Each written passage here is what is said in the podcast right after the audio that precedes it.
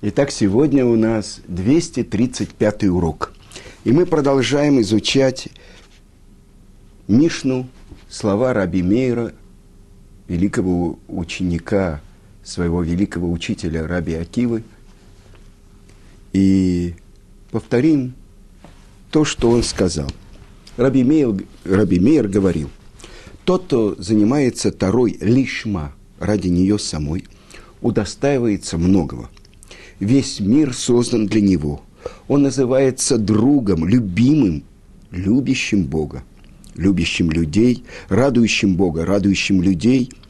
Тара одевает его в одежды смирения и страха, наделяет его праведностью и благочестием, прямотой и верностью, отдаляет его от греха, приближает к добродетели – он помогает советом и мудростью, постижением и силой. Как сказано, у меня совет и мудрость, я постижение, у меня сила. Она дает ему власть и господство, наделяет его проницательностью на суде, открывает ему тайны Торы. Он становится подобен бьющему ключу и непересыкающей реке. Он скромен, он долготерпелив, он прощает обиды, она возвеличивает его и возносит над всем сотворенным. Сказано буквально над всем то, что сделано. Итак, мы уже многие вещи обсуждали, но давайте посмотрим, что это такое. Он радует, любит творение, любит Творца – и радует творение, радует Творца. И я вспоминаю, задали вопрос Равыцкаку Зильберу, что память о праведнике была благословена. Как это так, что я могу быть одновременно и коином, и левитом, и Израилем? Я могу быть одновременно э, бедным и богатым? Э, разве я могу быть женщиной? Как это может быть? Ведь у нас 613 заповедей дано всему еврейскому народу. Но то, что обязан делать Коин, например, в храме, он приносит жертвы. Э, про пасхальную жертву мы можем сказать, что может ее зарезать и тот, кто ее принес. Но, например, э, взять кровь, перенести ее, брызгать, это только служение Коина. Э, зажигать семисвешник может и зар, то есть и любой другой еврей, кроме Коина. Но ему запрещено входить в кодыш. Поэтому если ему вынесут семисвешник, он зажжет, а потом вернут его на место, это можно. Но поправлять фитили – это особенная служба Коина. Воскурять благовоние – это особенная служба Коина. Левит, он э, должен играть на музыкальном инструменте, он должен петь. Э, пожилой левит э, закрывает ворота. Один из левитов хотел помочь другому, один еврейский мудрец другому. Он сказал ему, ты что хочешь, чтобы на тебя обрушился гнев с неба, и ты погиб? Есть определенное место, куда могут заходить просто евреи, а уже дальше в храме они не имеют права. А не евреи вообще не имеют права заходить туда. Вы понимаете, то есть есть заповеди, которые имеют отношение только к женщинам, а не к мужчинам. Поэтому, а есть те, которые только мужчины исполняют, а не женщины. Так вот, вопрос, который задали Равыцкаку, как же мы можем исполнять, нам сказали, что мы должны исполнять все 613 заповедей. И он ответил так. Если ты исполнишь эту заповедь, то, что написано в Торе, в третьей книге Торы, Ваикра – Ваагавта лереха камоха. И полюби близкого твоего, как самого себя. Через то, что ты любишь другого еврея, на самом деле любишь евреев, через это ты объединяешься со всеми ими. Это то, что сказано «Коль Исраэль аревим зебезе». То есть все евреи, они как бы ответственны и связаны один с другим. Что такое эрев? Это вечер. А рев – это буквально тот, кто отвечает за другого. Например, когда дают суду, то дают суду э, под гарантов. Два гаранта, которые подписываются, они называются аревим. Так вот, сказано, что все евреи ответственны, связаны один с другим. Так вот, это объясняет Рав Хаюн. Если человек учит Тору во имя ее собой, самой, то есть во имя Творца, как мы говорили в начале, из любви к Творцу, или во имя изучения Торы и не ради какой бы то ни было выгоды, не ради богатства, не ради будущего мира, не ради почета, тогда он любит каждого еврея. И тогда он исполняет в агавта то, что между одним человеком и другим. Я хочу привести вам слова основателя хасидизма Равы Сройля Бальшемтова. Он говорит так.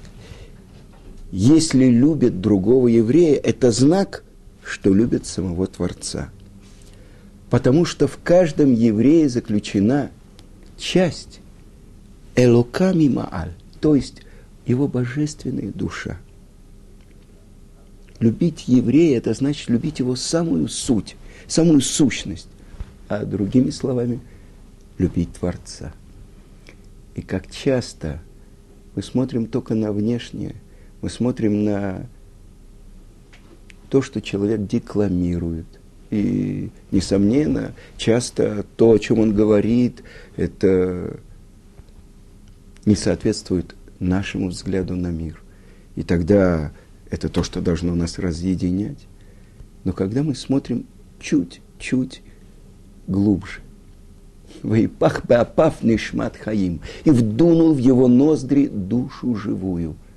От кого вдунул? Вдунул, от себя вдунул. Это каждый человек, а тем более те, которые называются сыновья Творца. Но давайте посмотрим, что чему учит нас Раби Мейр, что если человек учит Тору ради нее самой, то Тора одевает его в смирение и трепет.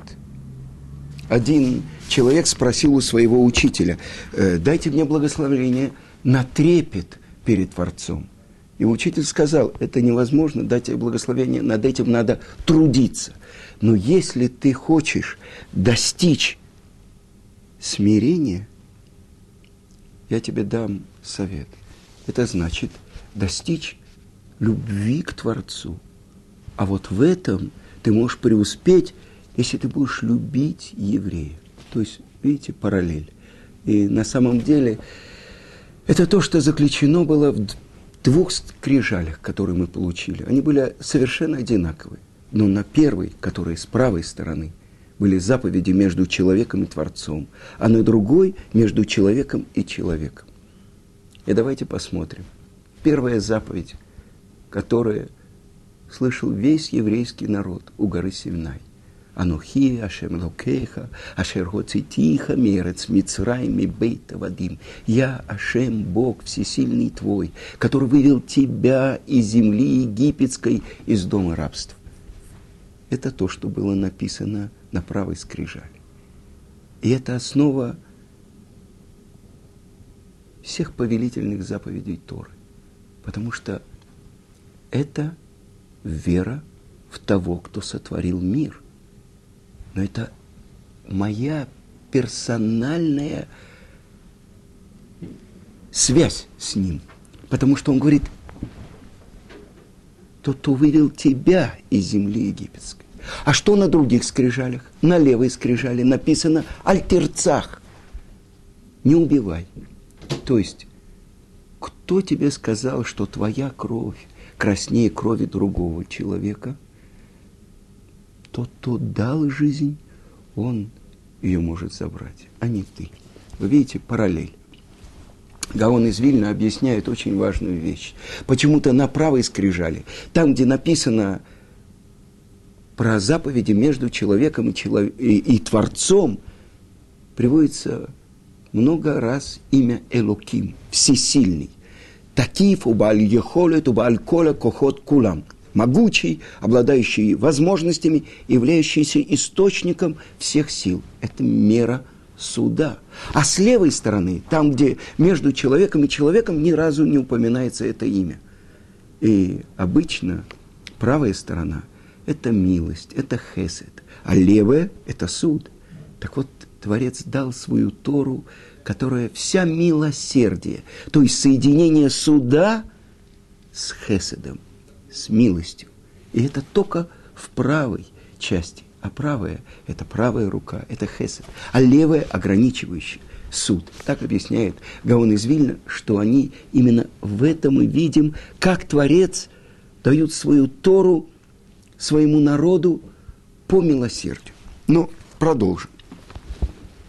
Сказано так, что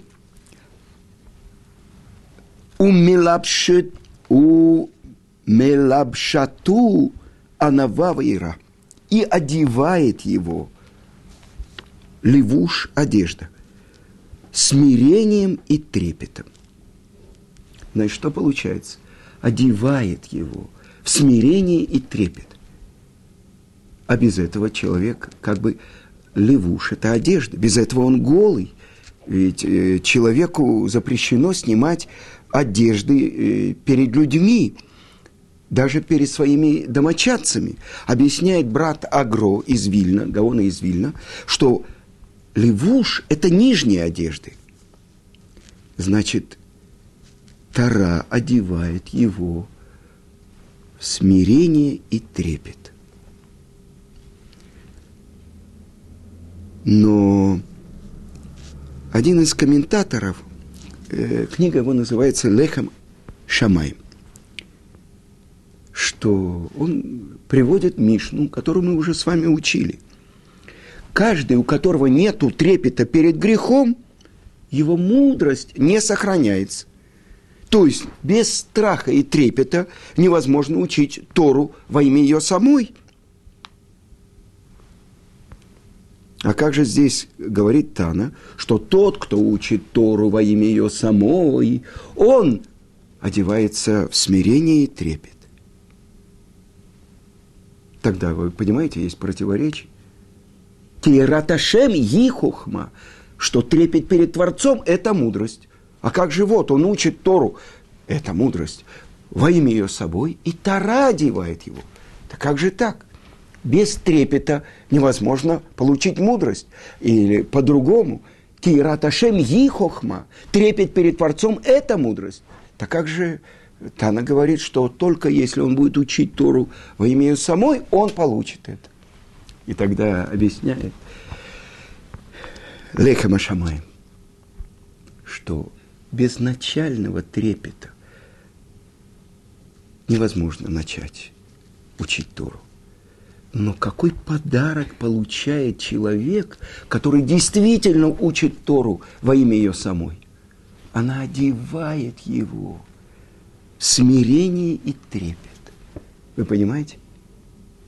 Это другое совершенно качество. И вы знаете, в своей жизни я видел великих мудрецов еврейского народа. Равлияшев, Зацаль, Стайплер Зацаль, я вам рассказывал, как я приходил к нему. Я был в доме Леавдиль, у Равхайма Коневского, сына Стайплера. Я привел оператора из Москвы, и он снимал их кухню. Я не знаю, ни у одного Авреха нет такой кухни. Там могут стоять, ну, максимум три человека. Это э, кухня такая. Холодильник. Ну, я не знаю, может быть, 70-х годов, а сейчас уже 2013 -й. Одна комната, где он учится, маленькая прихожая, Вся комната уставлена книгами, которые он написал. Когда выпадает высокосный год и появляется 13 месяц, он выпускает новую книгу, пишет и выпускает. Потому что все его дни распределены, потому что в течение года он завершает изучение всей Торы. Я вам расскажу историю. Один Аврех пришел к большому Раву с вопросом, что делать? Моя жена говорит, что я должен выбрасывать мусор. Но ведь я этим роняю честь моей Торы. Я сам бы выбросил, но я же Аврех, я учусь Колеле. Да, ты совершенно прав, сказал Рав. И на следующий день утром, пол восьмого утра, раздался стук в дверь. На пороге стоял Рав. Он пришел и сказал, а где ваш мусор? Я хочу вынести ваш мусор. Как вы? Ну да, ты, для тебя это ну, унижение, а я могу помочь близкому своему, твоя жена. На одном собрании в Америке устроили большое собрание, и там выступали люди и говорили, насколько они помогают другим. Один говорит, что я э, усыновил вьетнамских детей хлопает ему весь зал. Другой говорит, я э, специально прихожу к пожилым людям и даю им у, урок. Я им играю на гитаре и пою песни. Ой, зал хлопает. И вышел один раввин и говорит, я помогаю семье, в которой 10 детей. Я помогаю им их одевать, я помогаю их кормить, я их развожу в разные учебные заведения. Хлопает, хлопает, хлопает. Но я хочу сказать, что это моя семья. Все удивились. Потому что легче всего делать хесед, делать милость кому-то другому. А вот это то, что тот, кто учит Тору во имя собой, самой Торы, она одевает его в одежды смирения и трепета. Но один из комментаторов, это Реби Шлома из Карлин, он говорит, что вот это одевает эти одежды перед другими людьми. Но можно ли одевать одежды смирения перед дурным началом? И он объясняет так. Если бы человек не забывал о своем высоком происхождении, дурное начало не смогло бы его победить. И так написано в трактате Санедрин, 37 лист. Каждый человек обязан сказать, «Бишвили невраулам» – «Ради меня сотворен мир». Раши объясняет, «Я так же важен, как весь сотворенный мир». Как же я дам, чтобы меня вывели из мира из-за одного нарушения? И поэтому даже слабый говорит, я герой, ради меня сотворен мир. То есть он может снять одежды смирения, чтобы воевать против дурного начала. А теперь я хочу вам показать одну вещь. То, как объясняет, это очень глубокие вещи, то, что объясняет ученик Гаона из Вильна, Равхайм из Воложина. Он говорит так. Написано так в трактате Баба Кама, 50 лист. Каждый, который говорит, что Ашем ватран, что Творец прощает, и ватру хаяв. То есть его жизнь как бы э, отменится. Ну, и как же это можно понять? Человек прощает обиду другому, а Творец не прощает нарушение. И он объясняет очень великую, очень важную вещь.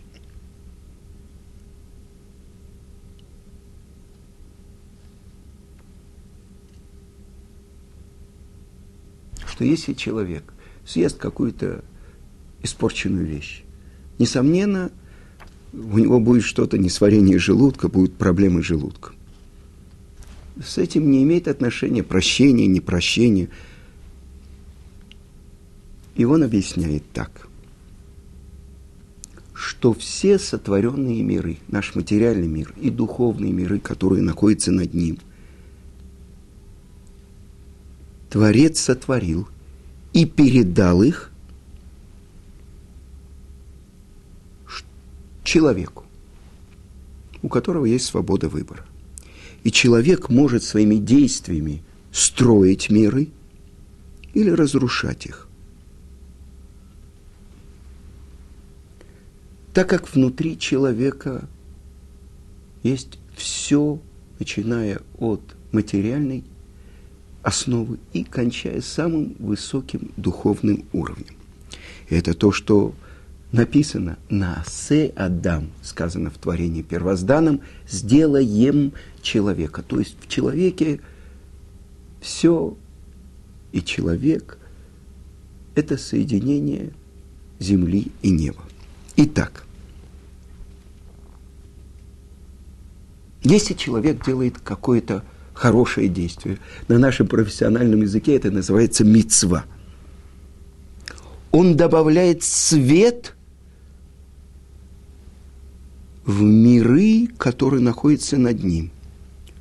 По корню своей души он добавляет свет в высшие духовные миры. И это его плата, что через его хорошие действия, через мицвод, добавляется свет в высшие миры. И тогда он одевается в этот свет, который его окружает. Этот свет из Ган-Эдена, из места духовного наслаждения. Рамбан объясняет, есть нижний Ган-Эден, есть высший Ган-Эден. Оттуда приходит этот свет. И наоборот, если человек своими действиями портит, нарушает, он нарушает в связи с корнем своей души в духовных мирах. И как производное от этого, то, что написано в святой книге Зор, он окружается и одевается духом нечистоты из генома, из места духовного наказания или очищения генома, то, что по-русски называется ад. И это то, что сказали наши мудрецы, чтобы память, память о них была благословенна, в трактате Сота, третий лист, и окружает его – и идет с ним. То есть это то, те силы нечистоты, которые он породил, они и будут наказывать его в будущем мире. И объясняет он дальше. Это я читаю вам комментарий Равхайма из Воложина на поучение отцов, называется она Руахахай. И что он говорит? Что часто геном – и силы нечистоты называется алука, пьявка. То есть пьявка что делает? Она высасывает дурную кровь, и после этого она умирает. Так человек получает наказание через силы нечистоты, которые он породил, и после этого они умирают. Поэтому к этому не имеет отношения прощение или э, отмена. Есть одна вещь, которую Творец дал нам как великий подарок. Это называется чува, раскаяние. Здесь человек своим раскаянием, если он вырывает из своего сердца желание делать нарушение, которое он сделал, то этот новый человек, который раскаялся, это уже другой человек. И тогда все эти силы нечистоты от него отскакивают. И мы еще будем это учить, потому что дальше сказано, что человек, который учит Тору ради нее самой, его отдаляют от греха. На самом деле, что, в чем главное назначение человека? Человек говорящий, или по-другому – человек желающий. Так говорится в Талмуде в трактате Баба Кама. Человек желающий. Скажи мне, что ты хочешь, что ты прославляешь. Я скажу, кто ты. И это то, что наши мудрецы говорят. Бекисо, бекосо, убекасо. Карманом, стаканом и гневом проверяется человек. С другой стороны, что он прославляет? эти великие мудрецы еврейского народа, видно, что они не хотят ни славы, ни денег. А что для них самая большая ценность? Это Тура. Это то, что говорила Рабанит Коневский, что мой отец больше матмит, более постоянно учит Тору, чем мой муж Хаим. То есть это Равхаим Каневский, или Бадель Михаим Лехаим. Вы понимаете, как-то не машина что-то сломалась, и есть фотография такая, Рабанит стоит и молится Минху на дороге, а ее муж Равхаим сидит и учит Талмуд, очередной лист. Что это такое? Те, кто учат Тору ради нее самой. Я один раз слышал внучку Равшимана Шкопа. Она говорила, что как-то она пришла в комнату, где ее дедушка, великий еврейский мудрец предыдущего поколения, сидел и учил Талмуд. И вся комната была в дыме. Тогда еще не было этого, что э, сигареты – это путь, прямой путь к раку легких и так далее. Не написано было еще тогда. И она посмотрела на дедушку. Он сидит, учит Тору и плачет. Она сказала, что с тобой? Почему ты плачешь? А он ей объяснил – ты понимаешь, это такая сладость. Тот, кто учит Тору ради нее самой. Это то, что говорит Раби Мейер. Она дает ему царское величие и власть. И он исследует самые сложные вопросы. Ему раскрываются тайны Торы. И он как источник, живой источник воды, и как течение реки, которое не прерывается. Его он одевает скромность и трепет. Вслед за скромностью и рад Ашем. Так ступени перечисляет Месилат Ешарим. Самые великие еврейские мудрецы. Когда какой-то очередной министр финансов приехал и посмотрел квартиру, в которой живет Рафштейман, тоже одна комната забита книгами, которые он написал, везде книги, кровать 50-х годов, холодильник, который, может быть, 60-х годов, старая мебель. Он говорит, вот это ваш великий. Он не понимает – что каждое слово Торы, то, что мы говорили, для того, кто учит ее, кто понимает ее ценность, разве все золото и серебро мира не могут с ней сравниться? Это наши великие, это великие гиганты Торы, которые учат Тору ради нее самой. И тогда мы видим благословение, которое они дают – оно реализуется. И я получил приглашение на свадьбу. Одна семья, у которой 12 лет не было детей. И они получили благословение. У них родился сын. И они дали ему имя Шимон Довид Иуда.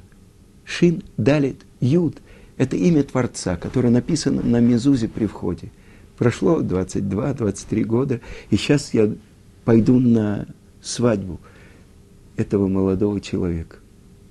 Мы видим ту Тору, которую учит ради нее самой, как она поднимает и возвеличивает человека. А тот, кто учит ее не ради нее самой, тогда он получает ту Тору, которая дает ему богатство, славу, я не знаю, э, важное место под солнцем. Это то, что один из больших комментаторов говорит. Если мы не видим всех этих подарков, которые получает человек, это значит, что эта Мишна свидетельствует, что он не учит Тору ради нее самой. Что мы заслужили иметь отношение к той Торе, которую мы учим ради того, кто ее дал, ради нее самой.